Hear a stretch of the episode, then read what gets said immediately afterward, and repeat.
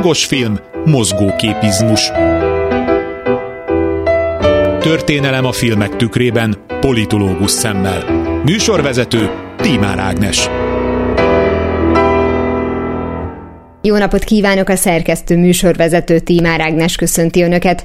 Búcsút veszünk az Altamira felfedezése című filmtől, és az annak kapcsán felmerült szociáldarwinizmus elemzésének a végére is pontot teszünk, majd Lengyelország felé vesszük az irányt az Ígéret Földje című alkotás kapcsán. Hajrá!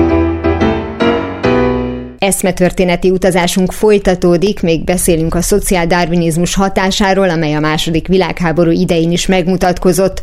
Pár Ádám történész politológus vendégünkkel ennek kapcsán 20. századi nyelvpolitikai jelenségekre is kitérünk, mielőtt egy új film segítségével tovább vizsgáljuk a liberalizmus átalakulását.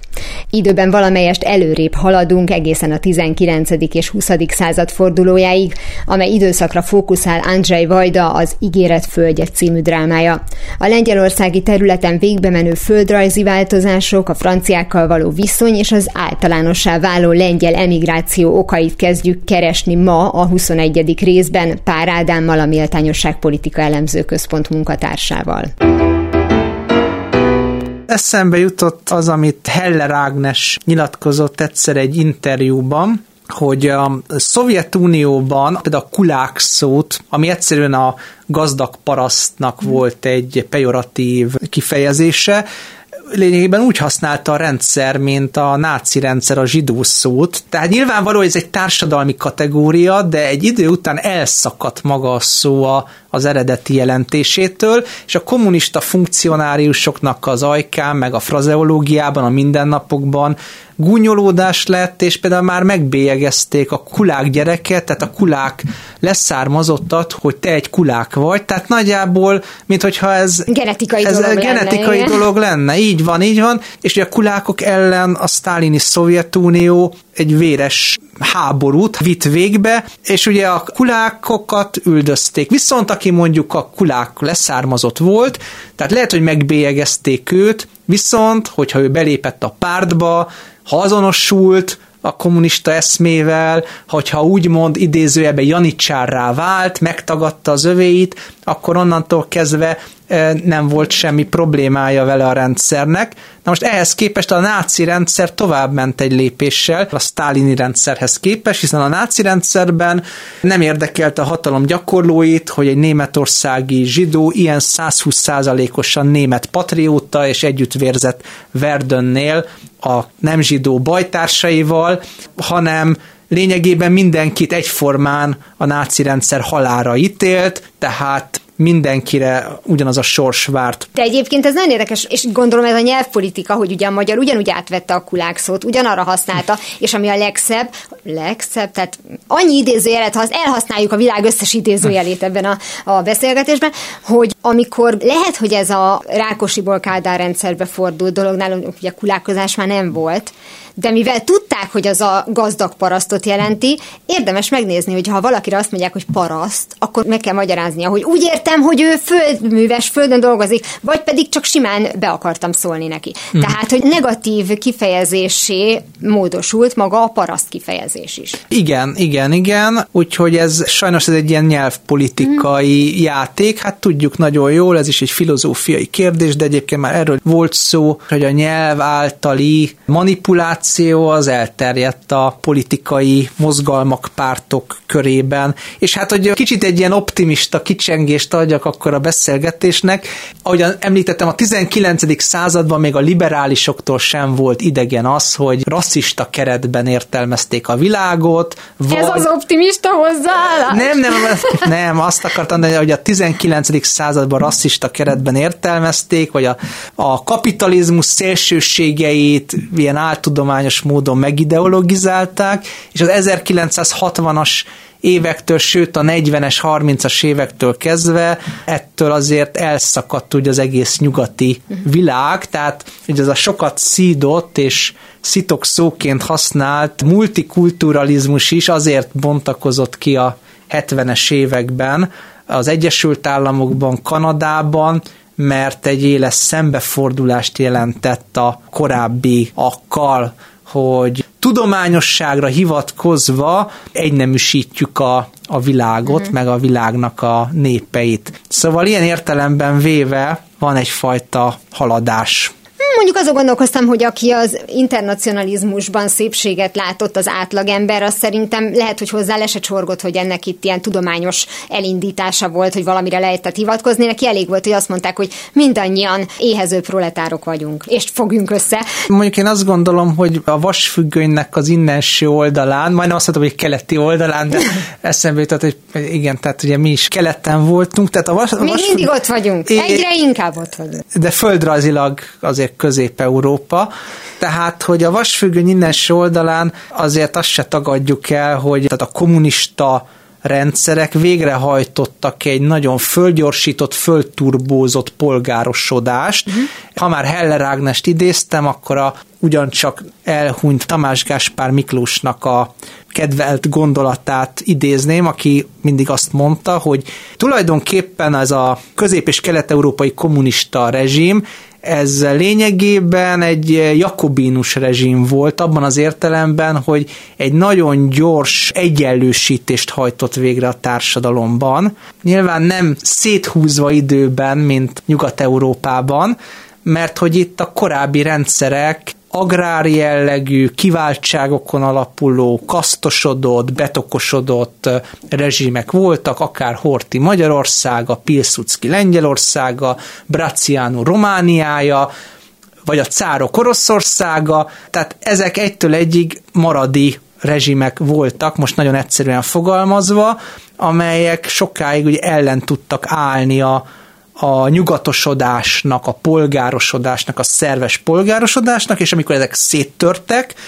hát lényegében ugye a kommunista rendszer átformálta ezeket, de ezáltal végre is hajtott egy hatalmat civilizációs ugrást. Most persze minden szavamba bele lehet kötni, mert, mert nyugodtan mondhatja bárki azt, hogy igen, de ugye azért a Magyarországon is a 30-as években volt egy elmozdulása jóléti állam irányába, hmm. igen, igen, de hogy ezek így hirtelenjében egy hatalmas löketet kaptak 45-ben, csak hát ugye az más kérdés, hogy azóta is például a baloldal ennek issza levét, mert ugye a szociáldemokrata hagyományt, meg ugye megszüntette a kommunista monolit egypártrendszer. Aki például így most kapcsolt ide, az el sem hiszi, de mi most az Altamira felfedezése című film kapcsán beszélgetünk, igen. igen. De aki viszont szokta hallgatni ugye a műsort, a mozgóképizmust, az pontosan tudja, hogy szépen elaszociálgatunk egészen máshová. Igen. Úgy tűnik, mintha máshová mennénk el, de én azt gondolom, hogy ezek mind olyan elméletek, amik ugye hát hallhatóan, aki eddig követte, összekapcsolhatók. És szerintem vissza is tudunk kanyarodni az Altamiránhoz, mint egy lezárásképpen, mert ugye onnan indult el egyébként a mi eszmei csavargásunk, hogy nekem problémám volt azzal, hogy a pap miért mond ilyeneket, hogy te nyugodtan megölheted francia embertársadat. Mm. És akkor ugye megnéztük azt, hogy ha már ez a bizonyos szociáldarwinizmus beindult, akkor az ő szavai is másképp értelmezendőek.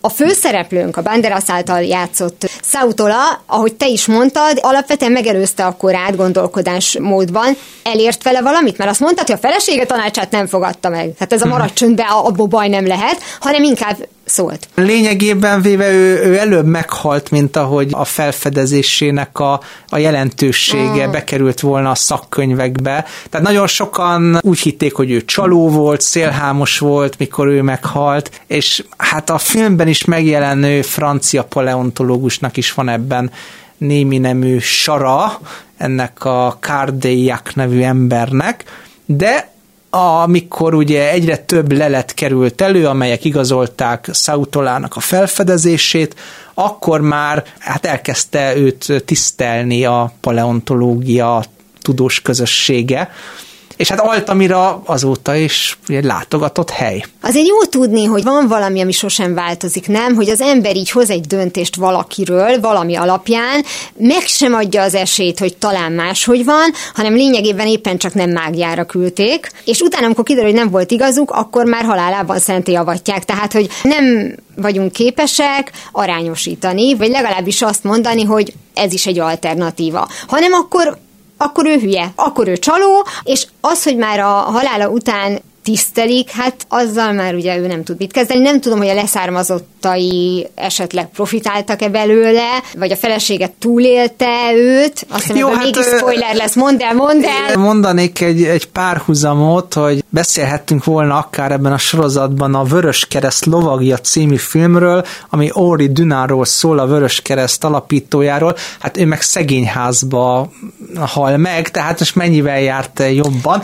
Úgyhogy megkapta a béke Nobel-díjat, ám de magányosan egy szegényházban hal meg. Remélhetőleg azért a svájci szegényházak azért nem nem olyanok voltak, mint amit Dickensnek a regényeiből ismerünk, de, de van egy olyan érzésem, hogy de. Sajnos erre rengeteg példánk van. Egyébként, ha már mondtad, én, én tök meglepődtem, hogy a Vörös Kereszt honnan kapta a nevét. Azt te tudtad, hogy miért Vörös Kereszt?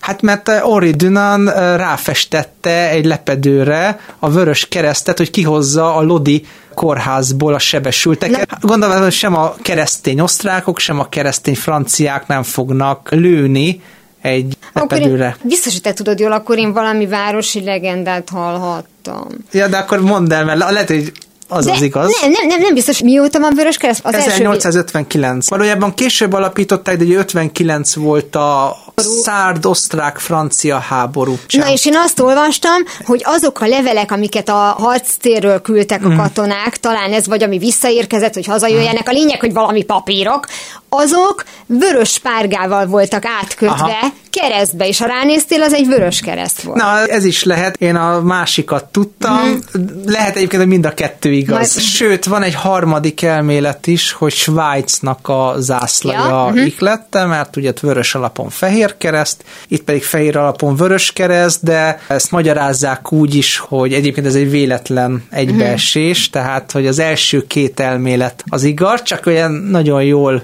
beugrott az alapítóknak, hogy hoppá, amúgy ez rímel a Svájc hát, zászlajára, igen, és benne lehet, van a semlegesség. Igen, és lehetett volna látványosan másmilyen az a kereszt, már úgy értem, hogy mhm. egyenlő szárú, de vékonyabb, nagyobb, uh-huh. kisebb, és mégis olyan, hogy konkrétan a fogod a kettő zászlót, akkor így át tudod tolni egyiket a másikon, nem? Mert pontosan ugyanolyan, igen, igen. de aztán lehet, hogy a háromból egy sem igaz. És valaki azt mondta, hogy vörös kereszt, így kelt fel reggel, szóval nem tudjuk. Altamira barlangját felfedeztük, úgyhogy újra vesszük a kis hátizsákunkat, a képzeletbelit, segített nekem Ádám a felvétel előtt, és megmondta, hogy észak-keleti irányba fogunk haladni, mert én nagyon rossz vagyok a tájékozódásban, de azt azért meg tudtam állapítani, hogy az a film, amiről nem fogunk beszélni, de aminek kapcsán beszélünk, hát természetesen beszélünk a filmről is, de aki ismeri a műsort, az tudja, hogy inkább a korszakról, meg az akkor megjelenő eszmékről lesz szó. Szóval az Ígéret földje, az egy Andrzej Vajda film, 79-ben készítette, ez egy lengyel történet, és időben is haladunk, mert hogy ugye eddig az 1860-as éveket elhagytuk már a Párduccal, egy kicsivel későbbi volt ugye az Altamira felfedezése, mert ugye 1870 körül volt az, amikor ugye ugye, amit említettél, hogy a kislány magát a, a barlangrajzokat megtalálta, és most még tovább megyünk, itt a 19. század végét jelölik meg, ami azért így elég tág fogalom, de segítek, amiben tudok, a turnűrös szoknyák ideje. És ez az első turnűr kora a divat történetben. Most gondolom nagyon sokat segítettem, és főleg, hogy a film egyáltalán nem a divattal foglalkozik.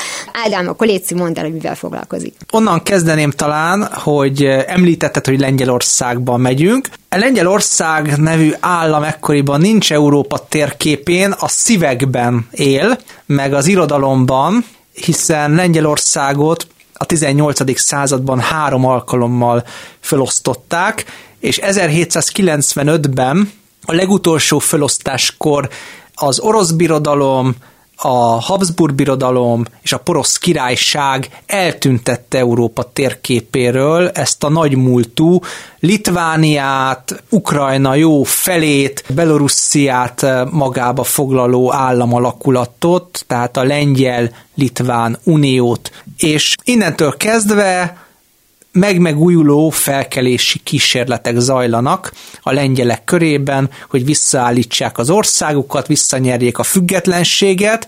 Napóleon Kossuth-tól, ahogyan azt már az előző adásban említettem, kapnak a lengyelek ajándékba egy varsói hercegséget. Igaz, hogy ennek az erőforrásait Napóleon nagymértékben kiaknázza, kihasználja, de mégis a lengyelek körében, a lengyel romantikában is lesz egy ugyanolyan Napóleon kultusz, mint ami Franciaországban van, vagy éppen Itáliában van hiszen jön 1815, a Szent Szövetség időszaka, amikor megint visszaáll a régi rend. 1830-31-ben van egy lengyel felkelés az úgynevezett kongresszusi Lengyelországban az orosz cár ellen. Ez a felkelés elbukik, és innentől kezdve a lengyel emigráció szétágazik Európába. Korábban is már említettünk azért lengyeleket, akik harcoltak az amerikai uh-huh. függetlenségi háborúban, mint Tadeusz Kosciuszko, vagy utaltam korábban Bolivár harcaira, ahol szintén megjelennek lengyelek, de most aztán tényleg a lengyel emigránsok szétágaznak Európába, és Itáliában a Carbonári mozgalommal vesznek részt a Risorgimento harcaiban, Franciaországban lengyel emigránsok a francia baloldalhoz, szocialista, radikális mozgalmakhoz kerülnek közel, de van a lengyel emigrációnak egy ága Angliában, ott van a neves József Bem, ami Bemapunk, aki uh-huh. Portugáliában is harcol, és hát aztán tudjuk, hogy a 48-as Bécsi forradalomban vesz részt, meg aztán az erdélyi hadseregnek a főparancsnoka. Tehát a lényeg az, hogy a lengyelek körében az emigráció hatására kialakul egy, egy nagyon mély tudat, egy messianisztikus tudat, hogy a lengyelek magukra vállalják Európa más népeinek is a, a szabadság harcát, tehát a lengyelség ügye, mint egy a világ összes szabad emberének az ügye értelmeződik. Nyilván ez egy nagyon romantikus elképzelés. Mennyire volt jellemző, hogy maradt egy összetartás, hogyha mondjuk nyilván nem egyesével mentek különböző országokba, ahogy korábban beszéltünk ugye a német kolóniákról, vagy pedig sokkal jellemzőbb volt a tényleges szétszóródás, tehát a diaszpóra. Hát hogyan... igen, egy diaszpóra alakul ki, ennek ugye politikai okai vannak. A lengyelek körében is elindult egy szociális alapú, tehát a szegénység előli kivándorlása az Egyesült Államokba és Németországba, de például a Tátrából a hegylakó lengyelek, a gorálok nagy számban például Magyarországra is átköltöztek. Tehát, hogy van egyfajta ilyen emigráció, de az az időszak, amiről ugye beszélünk itt a Szent Szövetség időszakában, az inkább a politikai emigrációnak az időszaka még, és a lengyeleket épp úgy, hogy 1850-es években a magyarokat nagy ovációval fogadják. Tehát ez annyira így van, hogy ez kicsit aztán át is megy egy ilyen szalon emigráns támogatásba, tehát a, ugye az 1850-es években például az Egyesült Államokban nagyon elterjed a kosút szakál viselete. És kosút miatt? És kosút miatt, így van, elterjednek a magyaros szabású ruhák, a magyaros ételek, sőt van egy New York kikötőjében egy fekete osztriga árus, aki ráülve erre a hullámra kosút osztrigának hívja az áruját, de még Frederick Douglass a neves afroamerikai ügyvéd, polgárjogi harcos is Kossuth-tól azt várja, hogy a rabszolga felszabadítás élére áll,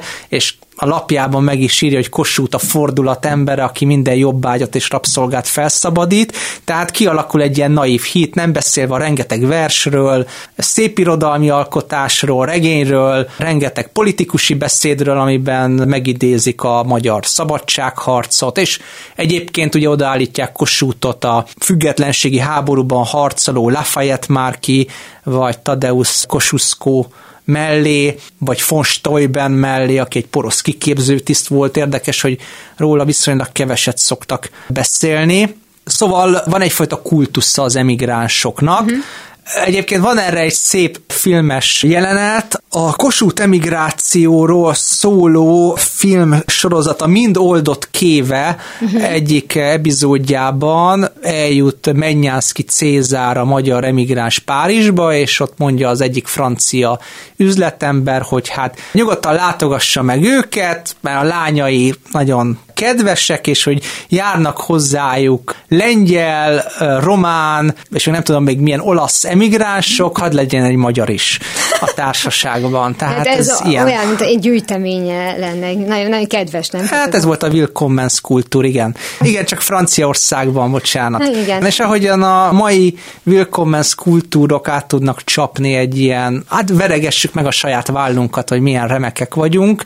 Ugye ebben a filmben a francia üzletember is nagyjából hasonlóképpen, tehát egyébként azt nagyon jó dolognak gondolja, hogy a román, a lengyel, az olasz, a magyar emigráns ott ül az asztalánál, meg udvarol a lányainak, csak lehetőleg ne kelljen segíteni. Ha már megemlítetted Kossuthot vesztedre, uh-huh. akkor hadd kérdezem meg, hogy kapott ugye ilyen feltétlenül elsősorban bókokat, hogy mit tudott ezzel kezdeni? Egyrészt, hogy mit tett ezért, tehát mennyire működött egyébként is az ön marketing, amikor megérkezett, vagy pont, hogy szeretett volna úgy emigrálni, hogy hagyják őt most már békén, illetve amikor ez így elindult, akkor voltak -e neki erre reakciója. Azért jutott eszembe, mert abban a korszakban azért, amikor ő kiment, mint egy meglett ember volt, vagy koros volt, tehát, hogy amire mondják, hogy ugye idős fát nem lehet átültetni, uh-huh. és mhm. eszembe jutott a Márai film, az emigráns, minden másképp van, a Bács Ferenc játszotta, uh-huh ez például pont ezt mutatta, hogy egy értelmiségi, hogyha emigrál, az sokkal gyökértelenebbnek érzi magát, főleg egy író. Tehát ő, aki rendesen nem, nem is tanult meg angolul, nem tudom, hogy kosút hogy állt a nyelvekkel, és idős volt már ugye Márai, ő ott csak úgy tenget, lenget, éppen csak így nem volt konkrétan depressziós, mert akikről eddig beszéltünk, hogy a munka miatt akartak kimenni, azok általában fiatal, életerős emberek voltak, akik még nem, nem azt, hogy nem szoktak hozzá az itteni élethez, vagy a, a hazájukhoz, de könnyebben tudtak elszakadni. Kossuth aktív támogatást várt az Egyesült Államoktól, tehát azt várta, hogy az Észak-Amerikai Köztársaság egy majdani magyar szabadságharc idején, hát lényegében az európai folyamatokba beavatkozik a magyarok oldalán. Na most ez a lehető legrosszabb koncepció volt, mert ezt egyáltalán nem kívánta az amerikai elit. Tehát Kossuthot nagyon szerették, de egy idő után már belefáradtak. Meg Kossuth is belefáradt ebbe, és eléggé csalódottan elhagyta az Egyesült Államokat. És amikor nyilván ezeknek a meghívásoknak mindig eleget is tett, mert hogy hát ő ezt akarta, csak aztán úgy hogy ja Istenem, ez másról se tud beszélni, csak arról, hogy támogassuk, amikor mi csak örülünk neki, mert hogy Amazoniából meg papagájt hoztunk, és hogy ez olyan jó, hogy Magyarországról meg van egy forradalmárunk, nem? Tehát, hogy, igen. hogy nagyjából ennyire érdekelte őket. Igen, igen, és hát volt olyan amerikai politikus, aki meg is fogalmazta azt, hogy nem ismeri a magyarokat, de nem lehet valami nagyon álhatatos és elszánt szabadság szerető nép, hogyha gyakorlatilag nem bírt el két nagy hatalommal, ami persze mondjuk egy eléggé fensőbséges és gőgös mm-hmm. megjegyzés, de de ez mutatja nagyjából azt, hogy nem nagyon volt azért szilárd tudása a magyarokról, mm. És hát nyilván Kossuth elsősorban aktív támogatást várt, viszont ehelyett őt ünnepelték, és ebbe egy kicsit belefáradt, és el is húzott, viszont ugye maradt utána nem egy magyar emigráns, akik meg részt vettek az amerikai polgárháborúban, és döntő részben az északiak oldalán, de... Na, tök merők vagyunk, Így nem? van, de azért akadt talán másfél tucatnyi, aki délen, ez attól függött, hogy ki hol lakott. Igen, azért itt lehet, hogy nem az eszmeiség, hanem a helyrajzi szám, Így van, így van, így van, így van. És állítólag Abraham Lincoln is Kossuth hatására kezdett el szakált nevezteni. Csak közben meg, hogyha valaki Kossuth szakállat neveztet, az valójában Lincoln szakállat neveztet. Igen, igen, igen, csak ezt utólag tudta meg, hogy az már Lincoln e, szakállat. Szóval nem annyira szélsőséges itt a hasonlat, mint mondjuk Hitler és Chaplin esetében, ahogy a bajuszról van szó, mert hogy itt volt eleve egy Igen, volt egy eszmei hasonlóság, így van, és ugye Kossuth a délieknek túlságosan liberális volt, a északiak nem akartak beavatkozni egyáltalán Európa ügyeibe, az afroamerikai polgárjogi mozgalom meg csalódott, hogy Kossuth nem beszél eleget a afrikaiak rabszolgasságáról. Tehát a lényeg az, hogy senkinek a reményeit nem váltotta be. Amúgy van a Tamás bátya kunyhójában egy jelenet, ahol van, van egy párhuzamot a George Harris egy családja és a magyar emigránsok között, hogy az amerikai közvélemény mennyivel rokonszenvesebben fogadta a Ausztria elől ugye az Egyesült Államokba emigráltakat, mint azokat a rabszolgákat, akik délről Kanadába igyekeztek volna ugye emigrálni a szabadságba, tehát még Harriet Becker Stowe regényébe is bekerült az a 48-as emigráció. Pár Ádám történész politológus vendégünkkel a jövő héten az Egyesült Államokból visszatérünk Közép-Kelet-Európába, és az Ígéret Földje című drámát közelebbről is megvizsgálva beszélgetünk a lengyelországi liberalizmusról. Ez volt már a hangos film mozgóképizmus, legközelebb ismét szombaton délután fél kettőtől várom Önöket. Természetesen a korábbi adásokat, ahogy a mait is hamarosan megtalálják archívumunkban, valamint podcastként. Kövessenek minket a Facebookon, és ha még nem tették, iratkozzanak fel YouTube csatornánkra. Köszönöm a figyelmüket, a szerkesztő műsorvezetőt, Tímár Ágnest hallották. Viszont hallásra! Hangos film, mozgóképizmus. Műsorvezető Tímár Ágnes.